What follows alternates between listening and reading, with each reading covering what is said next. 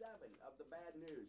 Um, and so you you entered right in the the midst of uh, chapter one, verse eighteen to chapter three twenty. Uh, there is not much good news um, involved in those, like a whole seventy something verses probably. But and before we pray, I think it'd just be right to read the good news that is the bookend of all the bad news um, there. And I don't know that you could really have a better summary of the gospel. Um, chapter 1 in Romans 16 and 17 probably could say, I imagine, the, um, the best summary of the whole book or the theme of the whole book would be uh, in here probably. Greg Rentz, could you be a reader? I know you love this passage, 116 and 17 before we pray. Yeah, be happy to. For I am not ashamed of the gospel, for it is the power of God for salvation to everyone who believes, to the Jew first and also to the Greek. For in it the righteousness of God is revealed from faith for faith, as it is written, the righteous shall live by faith. Good. So just in review, the righteousness from God that comes to us, the righteousness of God, that would be the theme of the whole book. And it's only by faith, and He is going to be very convincing. Uh, that is only going to be by faith that anyone comes to, to love and know Christ. And then we are three weeks away from this, but um, I think someone rightly said the most important paragraph ever written in human history, right here, chapter 3, 21 um, to 26. Um, Josh, could you read that? This is just so good, and then we'll pray and, and get to work on some bad news. Sure. Verse 21 But now the righteousness of God has been manifested apart from the law. Although the law and the prophets bear witness to it, the righteousness of God through faith in Jesus Christ for all who believe.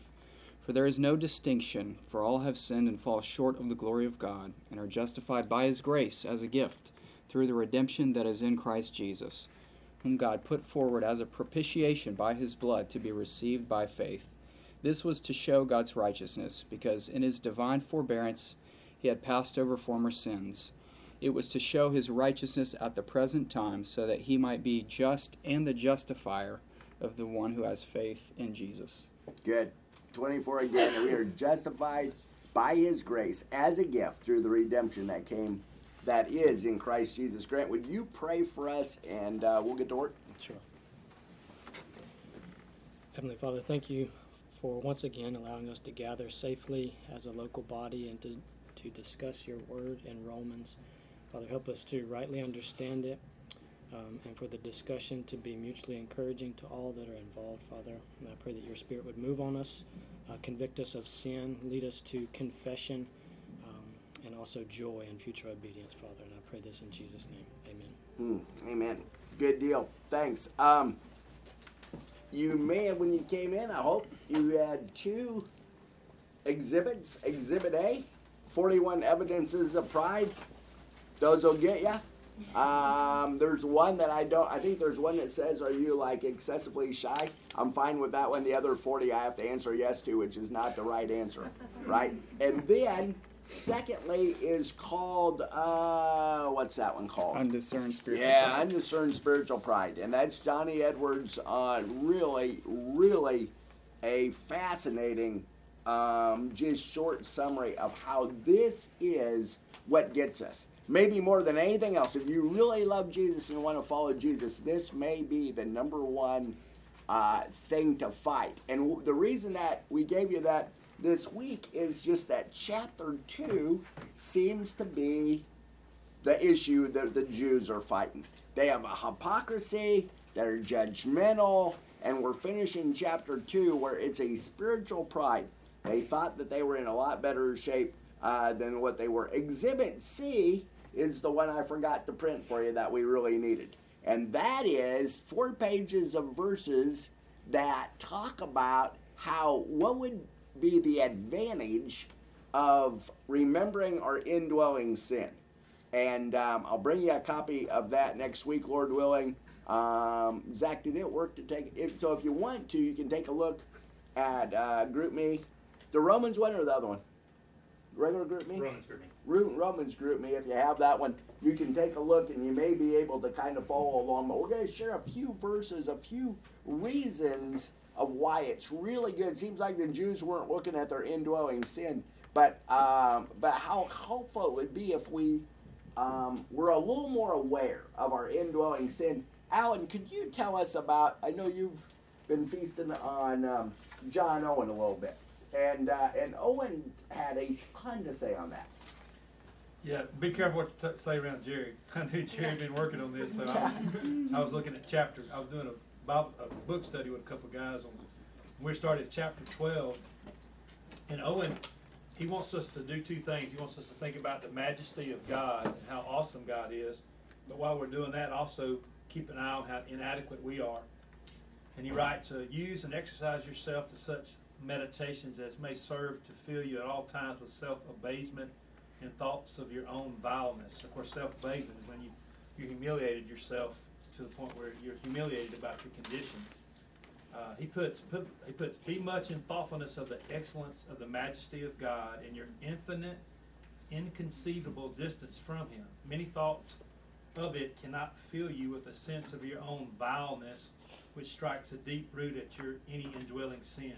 And then he goes to he goes to three he goes to three little verses real quick he, he goes to Job 42, 5 and 6, where Job said, I heard of you by the hearing of the ear, but now my eyes see you, therefore I despise myself and repent in, in dust and ashes. So Job, when he got a vision of who God was, it also gave him a more clear vision of who he was. Then he went to Habakkuk 3, and where he talked about in uh, 16, where his body trembles, his lips quiver, rottenness entered his bones, his legs tremble. Yet he said, Yet I will rejoice in the Lord, and I will take joy in the God of my salvation. So in Habakkuk, when he got a clear glimpse of who he was. It also elevated who God was. And then, of course, he, he closes in Proverbs uh, 30, and when he just says, you know, those verses where surely I'm too stupid to be a man, I have not the understanding of a man, I've not learned wisdom. And so, uh, this is what Owen says. He says, Be in much thoughts of this nature to abase the pride of your heart, to keep your soul humble within you. There is nothing that will render you a greater indisposition to be imposed on by the deceits of sin than such a frame of heart. Think greatly of the greatness of God. So Owen's saying as you battle sin, if you'll concentrate on His majesty, and, in, and then also in your indwelling sin, your depravity, that, that, that humility will help you in your struggle with sin. He says, think much of your inadequateness with Him. And Owen's sometimes hard to understand. Though you know enough to keep you low and humble, he says, yet how little a portion is it that you actually know of Him? He said, think how much you, little you know of Him, and what if you knew more? Then he, he closes with some questions. He says, Labor also to take down the pride of your heart. He says, What do you know of God? And then he puts, How little a portion is it? with exclamation point. He said, How immense is his he is he in his nature? Then he asks two more questions. Can you look without terror in the abyss of eternity? And can you not bear the, the rays of his glorious being? Hmm. Yeah, it's really good. So the, it's and I wonder if it's not necessarily a balance. I don't think it's a 50-50 deal where we ought to understand our own sin and in the gospel, obviously. But I think we need to put the foot on the accelerator on both of those. Have a better understanding of our own sin all the time, not 50-50, 100% understanding of our own uh, indwelling sin, let's call it that, maybe rather than depravity, and our indwelling sin, but also on the gospel and, and just how great the gospel, how big the cross becomes when we consider the stuff that uh, Owen's talking about. Thanks, Al, for kind of helping us out there. Um, chapter 2, um, really, when we get to it, uh, Mark describes it as the older brother, younger brother. Younger brother, uh, you remember under prodigal son, was uh, like the chapter 1. Okay? Sex, rug, drugs, rock and roll brother who's just out to lunch and they want other people to um, sin with them. Right? Verse 32. Chapter 2, though, is this self righteousness. Self righteousness, hypocrisy, judgmental. That's the older brother. He never gets to the party, does he? He says, Nope, I'm, I, you didn't even ever give me a goat, is his quote. He just is mad and he is not even going to join the party for the younger brother, right? And so that's the idea that we're dealing with, um, that we're dealing with here. And so, the what Owen's talking about is uh, having a better understanding of our sin, and uh, that's Lord willing. I should have brought that packet, but we'll bring you uh, a bunch of verses on that next week. But Grant, um, oh Josh, could you start us about a couple of them that you see and the importance of this, uh, of Yeah, can I- understanding this? Yeah, can I just jump in and make one quick book review? I feel like I'm doing this every couple of weeks, but this book, The Enemy Within by Kris Lundgaard, is a really um, I, I, accessible, but I think in-depth treatment of Owen, kind of a summary of his thoughts on indwelling sin, the nature of temptation. It's not an abridgment of Owen; it's totally Lundgaard's own work and thought, but he's building from Owen very heavily. I mean, it's phenomenal. Um, I think Zach Wood has been reading it a little bit, really enjoying it. Uh, I read it a couple years ago, and just the categories that Owen presents have still stuck with We'll me. try to get some of those to, to make available. yeah, so maybe jumping into it, Romans 1 and 2 and into 3 present the case that all of man is sinful before a holy God. We have no excuse. Um, when we think about the timeline of our own Christian life, at regeneration, we the Spirit takes up dwelling inside of us, but we still have this old uh, nature within us, indwelling sin. For, for God in His wisdom doesn't remove our indwelling sin from us at that point. Uh, the Bible calls this our, our old man, um, our, our fleshly or sinful thoughts and tendencies are still with us. And this is kind of the, the growth chart or the trajectory of the Christian life um, in sanctification. We're trying to put off our old man and our old sinful habits and ways and put on the new man and become more like Christ. And so uh, I'm going to just go through a couple of verses here. The first one in is John 17 17. This is at the end of the upper room discourse with Jesus and his disciples, and he um, prays for his disciples. And the verse reads like this Sanctify them in truth, thy word is truth.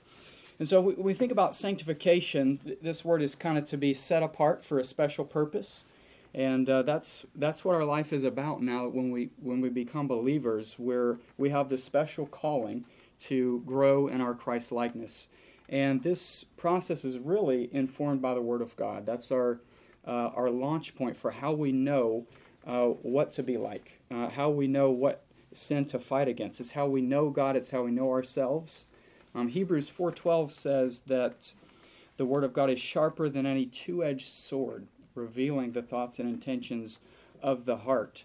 And so God's word is his revealed truth to us, and, and nowhere else can we go to understand who we are and, and who God is. His word functions like a mirror, revealing what we're like.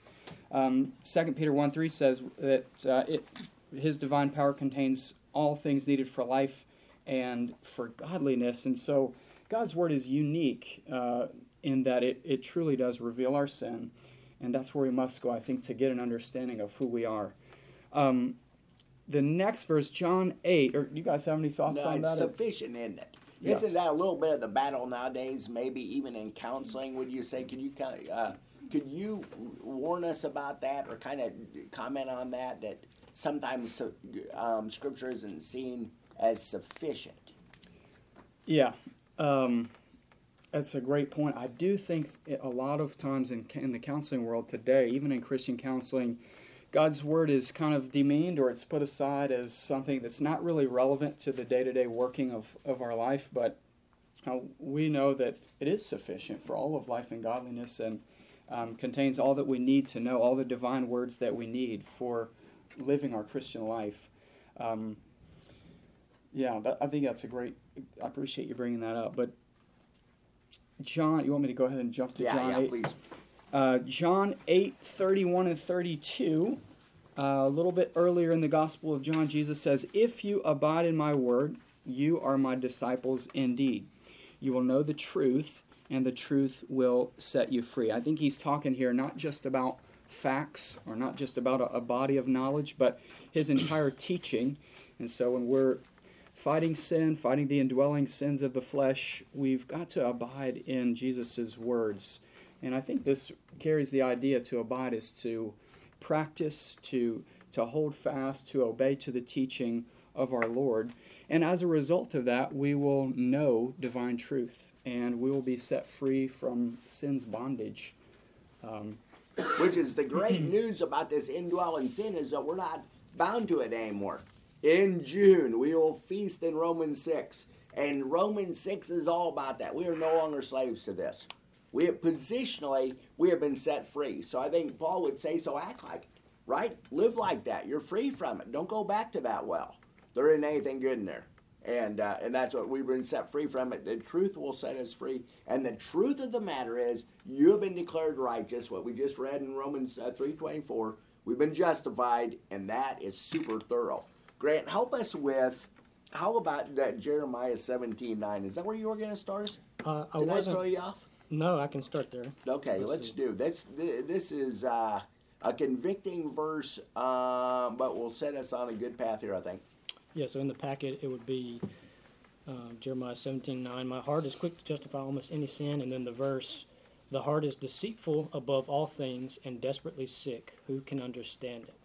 And so we know that the, the prophet Jeremiah is not referring to clogged arteries when he's talking about uh, a wicked or desperately sick heart, but the seat of our desires would be what he's discussing, like where our desires come from. And there's great deception that happens um, where our hearts will let us believe the course that we are on is righteous and true, even even when it's not. And Mr. Jerry, you've said this a million times uh, that the Disney adage or the Disney movie of follow your own heart. Um, that if you do that and you're true to yourself, that your life will be pure and have meaning, and everything will work out in the end. If you're true to yourself, follow your heart. Uh, and Scripture would go against that and say that's that's the quickest way on the path to hell would be to follow your own heart, which um, is terrible that the world thinks following your heart is good. Uh, mankind, our hearts are sick, not just a little bit, but we see from Jeremiah that desperately sick, desperately sick. It's not just a little bit, but our hearts were desperately sick before we are regenerated, and unbelievers' hearts are still desperately sick. It affects every aspect of their life, their all faculties, their mind, how they think, how we thought. Um, mankind is depraved, meaning sin is has infected and affected all aspects of the person. There's not one part of us that, that was free from the corrupting power of sin. And even believers who have a new heart and new desires must constantly use Scripture to evaluate what we're doing to make sure we're walking in a manner that is pleasing to God. So I think even with the new nature, we constantly correct um, our, our desires and compare them to the Word of God. Don't just follow uh, whims of our heart. I Yeah, think I think I've told you about the uh, ninth grade girl that we were talking about uh, this kind of thing, and she said, "Oh no, I have a follow your heart poster on the wall. I better go take that thing down." So if you have the poster, first of all, go take it down. Second of all, which I don't think you probably do, but I think we just accidentally get there, right? Not accidentally. We're there too often, where we are following our heart and we get conned and and then we're convicted. And so, if we're thinking that that's our tendency, then we may be quicker to to not go there. Grant, what else did you have from a different? Yeah, I wanted to go back up to 1 John 4:19. So we love because he first loved us. And in the packet, Mr. Jerry, you wrote, we become more amazed and aware of the love of Christ. So I think the question would be, why does focusing on how sinful we were before salvation and the propensity towards indwelling sin after, how is that helpful to us to do that? And the answer would be, we become more amazed and aware of the love of Christ. So if we think about the state that you are in, before you became a Christian, were you very lovable at all? I know that I was not very lovable. Uh, my deepest person was extremely unlovable, and the person that I presented to the world was even frequently unlovable. Even as much as I feared man and tried to please people, I was still very unlovable. Uh, but in that state, God loved me enough to save me at great cost. He united me to His Son in His death. He clothed me in His righteousness. He promises me eternal life with Him in a glorified state, not just as His subject, but also as His Son. He even adopted me. He didn't just pull me out of the uh, muck of my own sin and send me on my merry way, uh, forgiving me. He adopted me. The king didn't just forgive me of my crimes and send me out of his throne room with a stern look and a sin no more comment. He said, You are now my son. Come and sit at my table. Uh, I think thinking on this could dry up a lot of animosity that we have towards others, especially unbelievers, when we're discussing with them, because we were once just like that. Uh, and it can inspire great love in me, I know, towards those who are like I was. that mercy that God showed me can manifest in great love towards others even when they're unlovable, I think. And love like this is costly. It has little to no reward back when you love someone like this. Uh, and I think it only can be accomplished through the Holy Spirit. It's not a natural thing to do. Um, and so I think we have to rely on the Holy Spirit to be able to do that. And I think one other thing is thinking about how amazing it is that our Lord, in His perfection, chose love instead of wrath for us. Um, I think it can be helpful to think about standing before the Lord Jesus uh, and Him knowing everything about you, every secret thought, intention, action, word, or deed that you ever done or ever will do, uh, and standing before Him with that knowledge, and in Him choosing to love you instead of wrath, choosing to change you instead of leaving you in your sin and forsaking you. I think that can inspire great love to those who are unlovable. Yeah, wow. A couple weeks ago in Romans 2 5, we looked at how every unbeliever is storing up God's wrath. And that would be us too, except he, we love him because he first loved us. Unbelievable. So, just incredible to think about. Josh, the serious counseling implications on the James 114 too. Is that where you're going next? I can. Yeah, please big do. time This is so good. implications.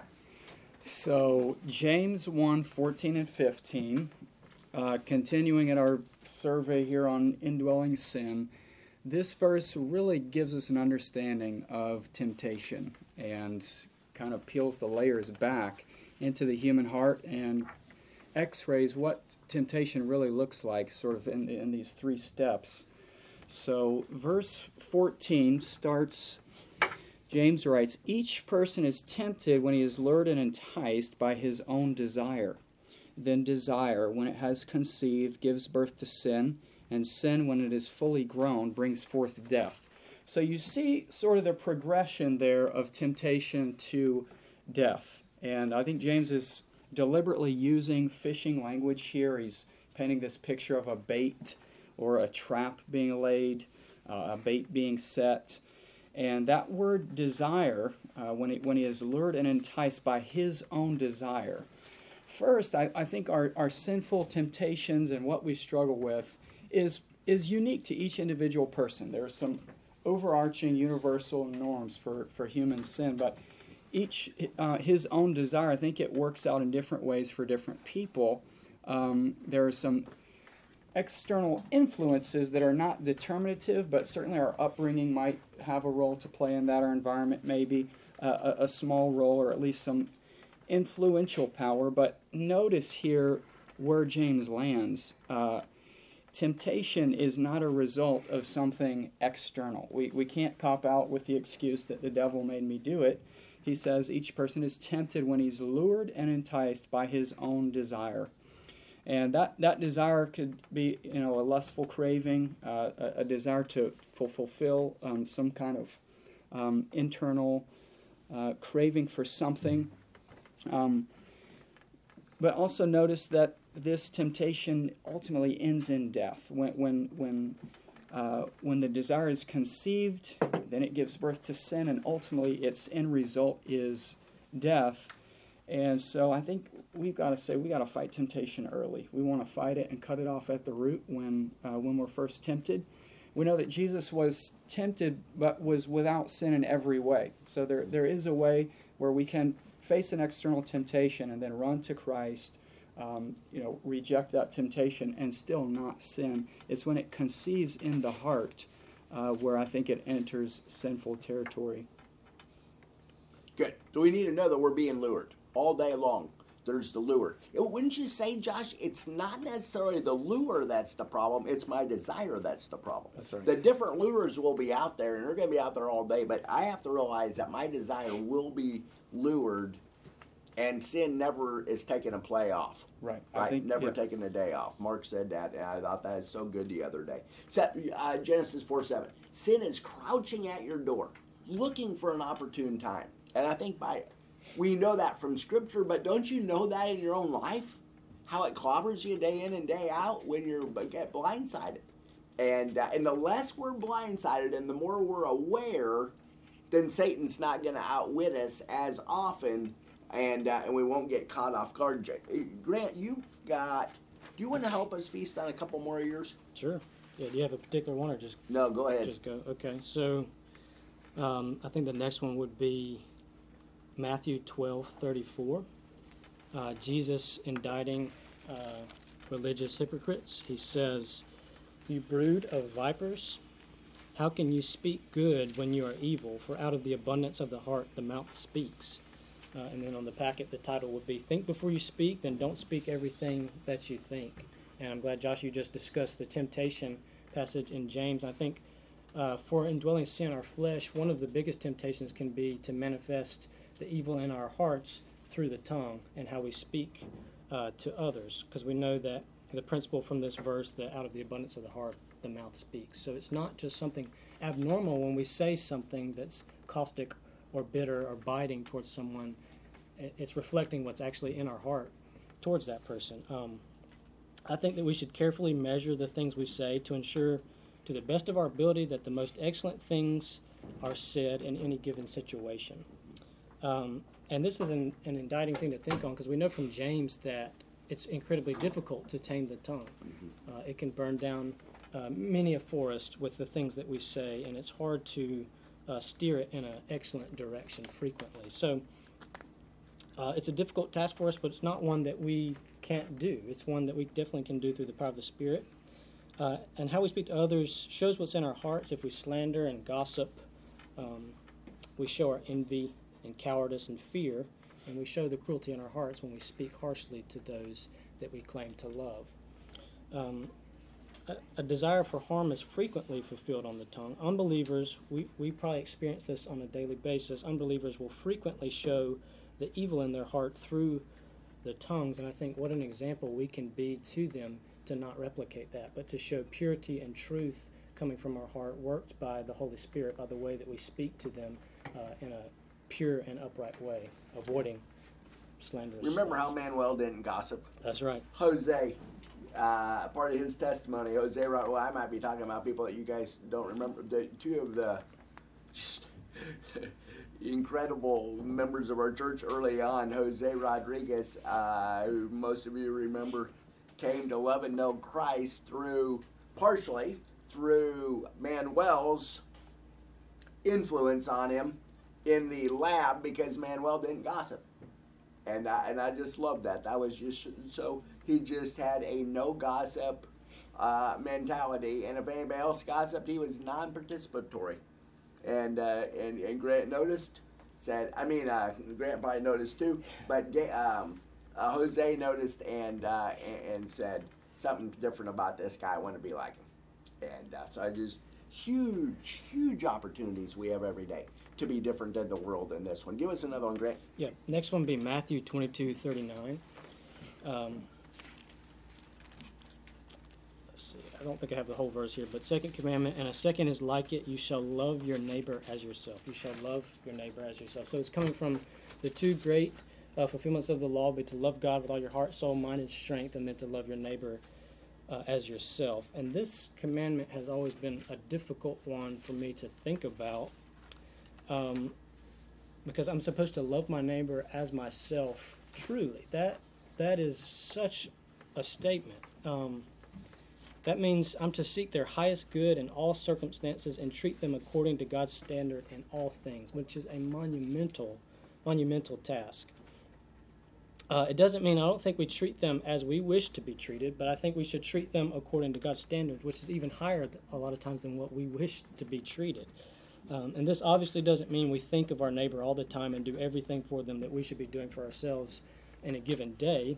But it does mean that we tell them the truth, I think. Frequently, I shy away from telling my neighbors the truth because of how I think it will be um, received. We should tell them the truth and we should seek their eternal good as well as treat them justly in the time that we have together in the world with them, regardless of how they receive our message of uh, the gospel. And we know that um, the Phil Johnson says this. We know that the first great commandment is to love the Lord with all our heart, mind, and strength. And Jesus says the second one is like it. And I thought that was interesting. How is the second one like the first? Um, but he says, but there's another sense in which the second great commandment is just like the first. Loving one's neighbor is simply the natural and necessary extension of true, wholehearted love for God. because your neighbor is made in the image of God. So I think if we truly love God, we will try our best to truly love our neighbor in purity uh, and in truth as well. Um, and I think our temptation will be to view what we need to do. Uh, I know mine is what I need to do on a daily basis, convenience, comfort, um, comfort emotionally, shyness, whatever it is. My temptation will be to not engage with my neighbor and to not love them by telling them the truth uh, and to treat them with respect and help them in any capacity I can. Mhm. My, my natural tendency was be, to be think of myself as more important, more highly of myself, and to avoid them at all costs. Good. Sometimes. Yeah. Remember, we're thinking about how would being more aware of our indwelling sin help us here. Josh, uh, if Dr. Cross was here, if your dad was here, we would have him uh, feast on these for us. Um, you, as his son, get to uh, uh, fill in because you heard the, um, the the lessons. Our depravity, don't you think, always redirects my focus to something other than the moment. Every one of Dr. Cross's basketball players knows he often says, Be where your feet are. Right now, you've got to pay attention to what you're doing right now because you, and not yesterday and not tomorrow. Could you help us with all three of those kind of verses there in a row? Uh, yes, I can try. Uh, we, I, growing up with Dad, he would one of his phrases was "press on." Press on. He was always saying, "Press on." Where as we progress in the Christian life, we're looking ahead. We're looking forward to heaven ultimately, but we're not being defeated by yesterday's losses, or not dwelling on yesterday's wins, even, especially in our in our sanctification and our spiritual life. Um, I feel like that's just been stamped on certainly all of his basketball players, but it was true not only at practice but at home as well. Um, I want to make sure we get to Carter too. Oh, yeah, we're coming to Carter. Okay. Yeah. So I don't want to drone on, but um, Ephesians 5 15 and 16 uh, is the next one. In, in that theme, Paul writes, Look carefully then how you walk, not as unwise, but as wise, making the best use of the time, because the days are evil. And so Paul grounds our, our present uh, use of our time in the reality that the days are evil. We know that the prince of the power of the air uh, rules. Um, certainly, he's only been given what God has given him to do. But because the days are evil, we must be wise in how we use our time. We can't be worrying about things to come, as Matthew 6 says. And we have to realize that our days are numbered, and we have just one life to store up treasure in heaven. Um, we don't know when our uh, life will end. And so I think that should spur us on to use the time that God's given us in a useful way, in a productive way, in a way that glorifies Him, um, where we're devoted to good works, um, serving God and serving our uh, serving our neighbor. I think Scott's going to dive into that in the sermon. Yeah, he right? sure is. Yeah, We have a feast coming with Scott here in a minute. Solomon says, Teach us to number our days aright that we would gain a heart of wisdom. Right? Let's know. We have a short, this is super short. We don't have very long yet. And we have 168 hours less than we had last week when we were here. it is getting close. And so let's get busy. Right? We've got so much to do and so little time to do it right? And so this is why it's uh, exciting to think in that manner. Be where your feet are.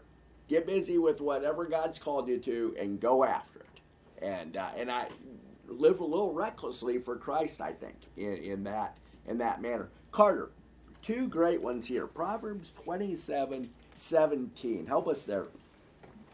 Yeah, I don't have much, but uh, I, I'm going to follow along the lines of Grant's point on uh, our s- natural response to people's criticisms. Uh, I think that there's a natural bent to be sort of um, prideful when it comes to receiving uh, like some helpful uh, critique.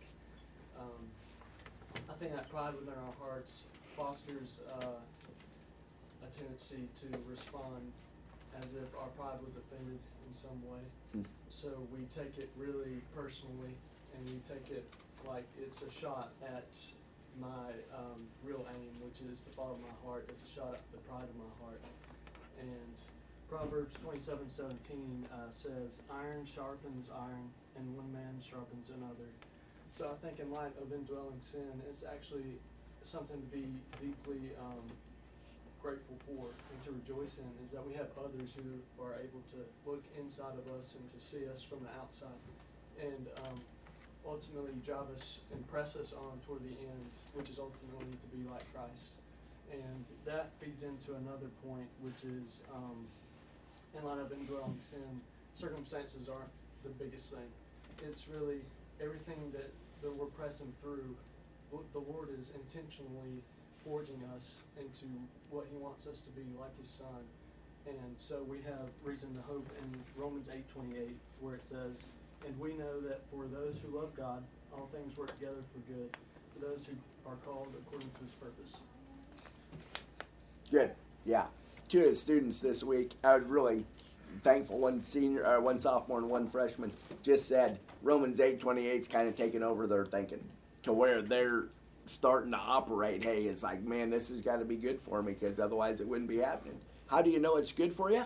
Whatever's happening, right in the life of the believer, win-win, uh, either way. And boy, when you start living like that, that is a huge. I think you're. I think you're right, Carter. So it's not our circumstances that are the problem. It's that indwelling sin that makes me leery of my circumstances. Like, oh, this one might not be right. Nope, it's right. It's the one God's um, brought you, and it's gonna it's gonna be perfect. Now in Romans two, there's more here um, on that same thing, and we need to start in 17, chapter 2, verse 17. But if you call yourself a Jew and rely on the law and boast in God and know His will and approve what is excellent because you are instructed by the law, uh, and if you are sure that you yourself are a guide to the blind, a light to those who are in darkness, an instructor of the foolish, a teaching a teacher of children, having in the law the embodiment of knowledge and truth, you then who teach others, do you not teach yourself while you preach against stealing? Do you steal? You who say that one must not commit adultery, do you commit adultery? Do you abhor idols? Do you rob temples? You boast in the law dishonor God by breaking the law. For as it is written, the name of God is blasphemed um, among the Gentiles because of you. Everybody hates hypocrisy, right? The unbeliever and the, uh, the believer do. Um, it's harmful to the name of the Lord. We saw last week how everybody is accountable to God for their sin. Everybody, they're not accountable for what they don't know. They're accountable for what they know. The Jew had the law in a scroll. The Gentile had the law written on their heart, we saw. So they all knew better. They all knew better. And 132 continues to get me. They know God's righteous decree, but they also know that they deserve death because of that. The unbeliever and, and knows that as well. And so there's we have that. Grant, could you help us here in uh, 17 to 24? Just kind of your thoughts as you as you've read this and thought about it. Just um, especially as the Jews were probably reading this, what's their response? Yeah, so uh, we want to stay with Paul that he's building um, an argument. And so, as he's building on that, he went from confronting the Gentiles who were suppressing the truth uh, and their unrighteousness, and now he's going to the Jews, turning both barrels again on the Jews for having the law and not keeping it. So, um, if we see here in these verses that Paul doesn't speak negatively of the law in any way, so uh, starting in, in verse 20, an instructor of the foolish, a teacher of children, having in the law the embodiment of knowledge and truth. So that's a huge uh, positive terms relating to the uh, relating to the law, and we know from Psalm 119 that's just a huge uh, chapter where the psalmist is talking about the beauty of God's law. So the problem is not the law; it's the fact that they have it and they require it of others, and then they don't keep it themselves, which is uh, a horrendous thing. And we see that it has great um effect on evangelism. So the verse 24, for as it is written, the name of God is blasphemed among the Gentiles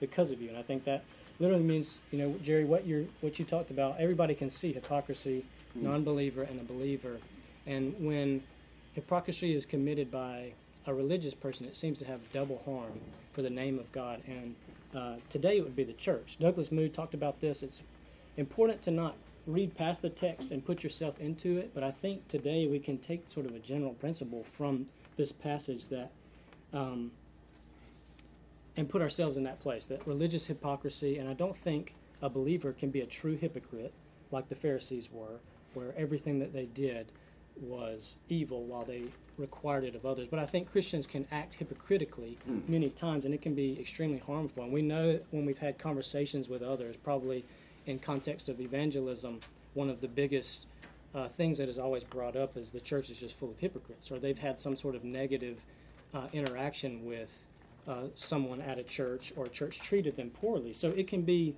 important, and the response to that is always, you know, we don't want to uh, see the truthfulness of something by the way the people act that hold to that teaching. So the truthfulness of God's word is never dependent on how well the people hold it, but it still has a huge impact on others, especially non-believers. It's always off-putting. And I know I've had that conversation with someone where we're talking about the existence of God, going through all these uh, intellectual arguments, but it always comes back down to something either a sin issue or they were mistreated or they think of uh, the church as a bunch of hypocrites. So I think it can be important for us to take from this and to evaluate our life and see are we holding standards for others that we're not keeping ourselves? Are we not keeping the standards of God, even though we're requiring that in our mind of others? And I think, you know, little ways that we can see that is I know at work, I, I hold people to very high standards at my work, but then I can always justify why I don't need to be held to that same, same standard. If I expect someone to clean up after themselves when they use this piece of equipment, and then I'm using it, I'm in a rush, well, then I have a reason for why I don't need to be held to that same standard. And so we can see just little inklings of hypocrisy creeping up in everyday life. But I think when it comes to big things like teaching against adultery and then committing adultery or theft mm-hmm. and committing theft that Paul's talking about here, it can be very damaging to the name of God. Yeah, absolutely. Really like what you said there. No believer should be a wholesale hypocrite, but we all have, we've all committed acts of hypocrisy and and continue to do. We would be wrong not to admit that. Good, Josh? Yeah, the so jumping into Romans, we're I guess kind of switching gears a little bit, but 17, Paul specifically calls out the Jews for the first time in this whole chapter. So it's probably been in the back of his mind all throughout chapter 2, but then 17, it's explicit. He's going after these guys. Uh, but if you call yourself a Jew, and then going from 17 to 20, see if you see some of these. I'm just going to list off a couple of bullets. I got these from Stuart Olyott. Um, the Jews ha- ha- had a self confidence and a pride based on the fact that they had the law. And then 25 to 29, he attacks based on the fact that they had this practice of circumcision. But look at these starting in 17. Um, Paul's attacking the Jews because they had a pridefulness and a self confidence that God wouldn't judge them and that they would be saved for these reasons. Um, they, they called themselves Jews, they had a, a confidence in their ethnic status. Uh, they had possession of the law. The nations didn't have that, it was just given to Israel. Um, that was verse 17. And then they boasted in their relationship with God, verse 17 again. Um, they had a knowledge of God's will. And not only did they have a knowledge of it, but they agreed with it. They agreed with what the law said. And then they considered themselves competent teachers in verse 19. They said that they were a guide to the blind, a light to those who are in darkness, an instructor of the foolish, a teacher of children, having in the law the embodiment of knowledge and truth. And yet, 21, he begins kind of his questioning. Hmm. And they didn't teach themselves. They had all these things, and yet they failed to apply it to themselves personally. And I think that's kind of a ripe question for us in terms of application is we have great doctrine, great teaching here at North Avenue Church. I mean, some of the best around, the best period. Are we taking that teaching and applying it to our lives? Are we actually making progress based on the great doctrine that we're hearing, or is it pu- puffing, up, puffing us up with empty thoughts and vain notions and uh, inflating our pride? Um, I, I think there's a lot, you know, in a lot of ways we're kind of like the Jews, or, or you know, there's application for us as we potentially consider how we're like the Jews in this way. No, that boy, that is for sure. Yeah, and now look, he's he's got him to say, okay, you have the law, but you're hypocritical and judgmental about it. Now, finally, he's saying they have one last uh, card, if you will, that they're going to play. It's like, oh yeah, yeah, Paul, but you forgot. We're circumcised, and those Gentiles, those guys are still out there, you know, and you can just hear them. Nope, we are saved because of this. And we might say, because we're baptized, or because we're go to church, or because we do we're nice. Whatever it is that people depend on, I'm afraid there's a lot of that, not just in the South, maybe all over. But uh, Mark was talking about a girl he uh, saw that had come to Westminster that was at the uh, wedding uh, yesterday, um, Gage's wedding, and he said she was positive. She was a believer um, all through. Absolutely. Got to college, realized she wasn't, came to know the Lord Jesus. Thrilling, thrilling so- stories when that happens. 25 uh, to 29 to close this. And circumcision indeed is of value if you obey the law. But if you break the law, your circumcision becomes uncircumcision. So if a man who is uncircumcised keeps the precepts of the law, will not his circumcision be regarded as circumcision? Then he who is physically uncircumcised but keeps the law will condemn you who have the written code and circumcision but break the law. For no one is a Jew who is merely one outwardly, nor is circumcision outward and physical, but a Jew is one inwardly, and circumcision is a matter of the heart by the Spirit, not by the letter. His praise is not from men, but from God. So, kind of the bottom line here this comes from Boice. He says the Jews have that one last card to play. Even if we have all this evidence against us, at least we've been circumcised. We're good, right? Lay off of us. Similar to the problem we might have in the church today, circumcision, Paul says, doesn't save you or spare you from God's wrath. And he's putting some old traditional lies to bed right here and setting up the argument that salvation is through faith alone. True Jewishness is not an outward manner, but a matter of the heart. In 28, they must have been shocked. I bet they were fired up when he says, the Gentile is more of a Jew, if you will, if they're obeying the law, if they're truly a believer, than you are, right? And that had to get them. Uh, the Gentile, even though uncircumcision, uncircumcised, is the in the true sense more of a Jew than the than than that is only a Jew that's physically and ethnically. Okay, so it's a heart issue, not a circumcision issue in verse 29. The Holy Spirit's the only one that can regenerate the heart, and that's why um, the only one who really will trust and rely on God, um, the praise is going to be from God and not from man. So just to close this, Boice's summary of Romans 2 I thought was really good. Number one, knowledge alone, even the knowledge of the highest spiritual and moral principles, does not win God's approval. That was the Jew. Knowledge alone won't get you there. Number two, membership in a religious society, whether the covenant nation of Israel or the visible church of Christ, does not guarantee that we have obtained God's favor. Number three, the sacraments, either of the Old Testament or the New Testament, save no one. Number four, God judges according to truth and performance, and by that standard, every human being is condemned.